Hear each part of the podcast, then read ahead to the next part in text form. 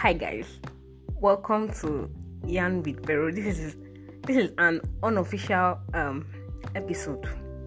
So I'm just sitting at home chilling, and I decided to watch this Nigerian movie.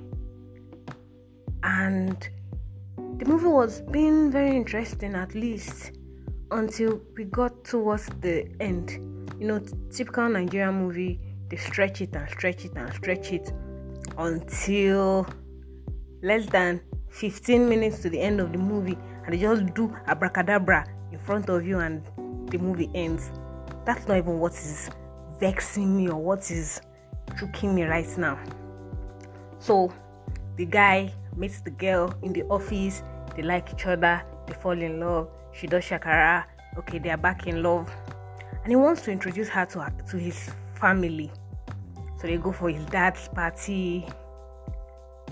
Ah, the girl and the guy, and they meet the parents, and then she sits with the dad, and the mom excuses herself, and he goes to get a glass of wine and whatever. And then he comes back and hears daddy saying, Does he know about us? You know, very shocking, and everything like that. He drags her, they go home, and he's like, Okay, explain to me.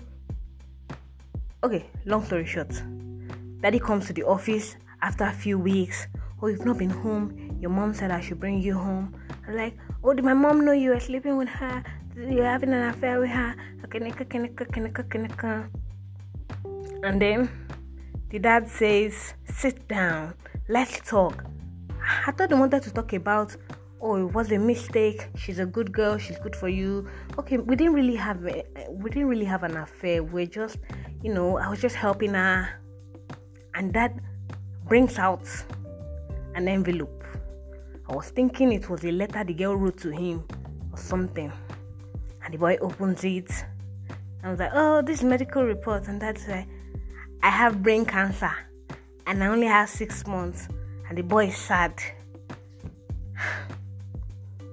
Guys how does that in any way relate to daddy having an affair with his future wife or his girlfriend in the past.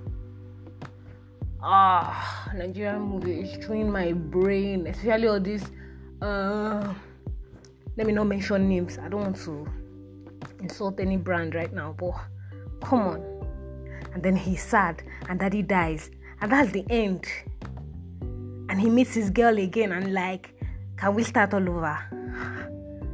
How like can someone explain to me I, I won't mind if if someone can just briefly i don't know i don't know i'm just i wasn't planning on doing anything but i just had to i just had to rant right now nigerian movies please you guys nollywood do better thank you okay let me go back to watching my Nigerian movies.